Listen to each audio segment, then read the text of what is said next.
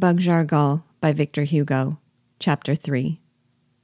Such was the man upon whom the conversation turned as soon as he had left the tent. I would wager, cried Lieutenant Henri, wiping some mud from his boot, left there by the dog as he passed. I would wager that the captain would not exchange the broken paw of his dog for the ten baskets of Madeira that we caught a glimpse of in the general's wagon. Tut, tut, cried aide de camp Pascal gaily. That would be a bad bargain. The baskets are empty by now. I know something about it. And, added he more seriously, thirty empty bottles are not of much value. You grant that, Lieutenant. The dog's paw would, after all, make a good bell handle. They all laughed at the grave manner in which the aide de camp pronounced these words.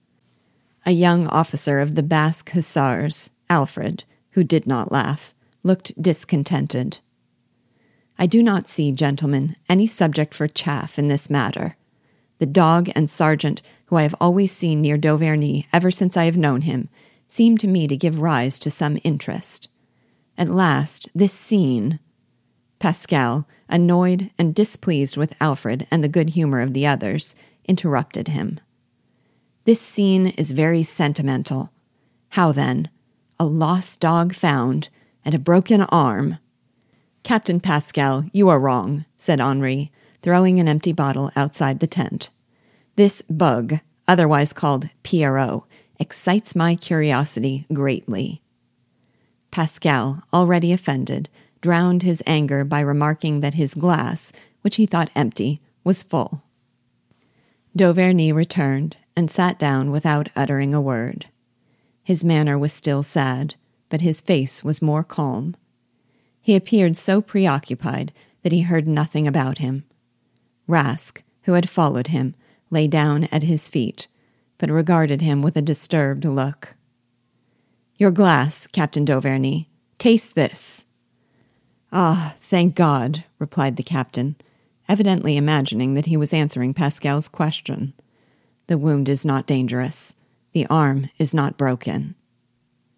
The respect which all felt for Dauvergne prevented a burst of laughter.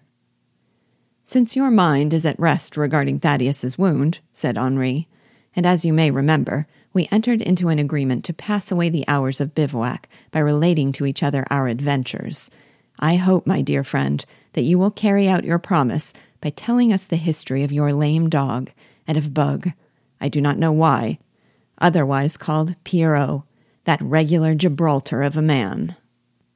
To this request, said in a half serious, half jocular tone, Dauvergne did not reply until all joined in with the lieutenant.